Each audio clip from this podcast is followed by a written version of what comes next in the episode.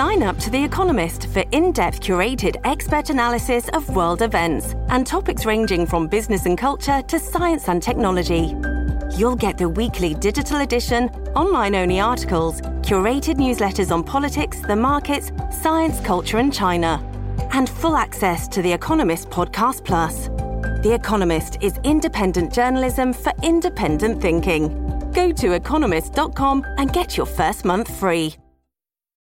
This episode is brought to you by Shopify. Whether you're selling a little or a lot, Shopify helps you do your thing, however you cha-ching. From the launch your online shop stage, all the way to the we just hit a million orders stage. No matter what stage you're in, Shopify's there to help you grow. Sign up for a $1 per month trial period at shopify.com slash special offer, all lowercase.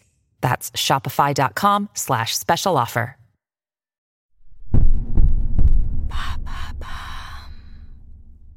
Qu'est-ce que Mardi Gras? Merci d'avoir posé la question. Hé, c'est Mardi Gras! Vous êtes déguisés comme au carnaval En 2021, Mardi Gras tombe le 16 février. Évidemment, chaque année, on le célèbre un mardi, mais la date change. C'est une fête chrétienne célébrée tous les ans entre le 3 février et le 9 mars. Pourquoi Mardi Gras? C'est bizarre comme nom quand même. Parce que selon la tradition chrétienne, Mardi Gras précède le début du carême. Mardi Gras, c'est la dernière journée d'excès autorisé où l'on peut manger des beignets et des crêpes. Pas mal de choses bien grasses et bien sucré parce que le lendemain, c'est le mercredi des cendres. Dans la Bible, c'est le moment où Adam retourne à la poussière. Commence alors le carême pour une période de 40 jours, sans compter les dimanches. C'est une période de jeûne et de prière où les chrétiens mangent de façon plus maigre. Pas de viande, pas de sucreries, des portions plus petites, pour se rappeler les 40 jours que Jésus a passés dans le désert et ça se termine à Pâques au moment de la résurrection du Christ. Donc j'imagine que la célébration de Mardi Gras est assez ancienne. Mardi Gras date de l'époque des Romains, qui célébraient la fin de l'hiver. À cette période, les célébrations s'étendaient sur plusieurs jours, et jusqu'au XVIIIe siècle, on parlait aussi de dimanche gras et de lundi gras. Ce n'est que plus tard qu'elle est devenue une célébration chrétienne.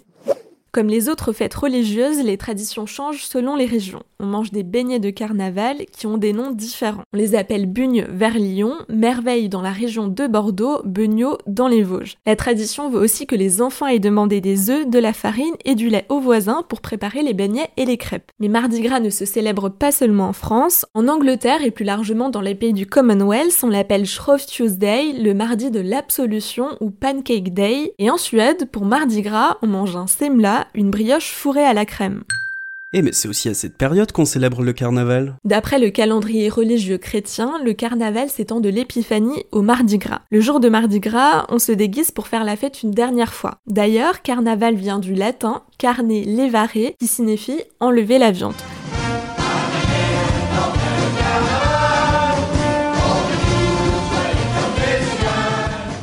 C'est un moment important pour les enfants qui célèbrent Mardi Gras et Carnaval à l'école. Dans certaines villes, le carnaval est même le moment le plus important de l'année. En France, le carnaval de Dunkerque est très réputé parce que les célébrations s'étendent sur trois jours. À Nice, ce sont les fleurs qui sont mises à l'honneur. Mais le berceau du carnaval se trouve à Venise où les fêtes attirent chaque année des millions de touristes comme à Rio de Janeiro.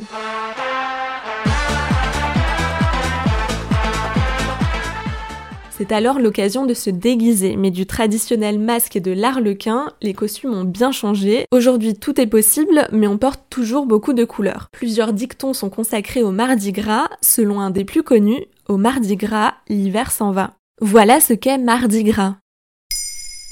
Maintenant, vous savez un épisode écrit et réalisé par Pauline Weiss. En moins de 3 minutes, nous répondons à votre question. Que voulez-vous savoir? Posez vos questions en commentaire sur les plateformes audio et sur le compte Twitter de Maintenant Vous Savez.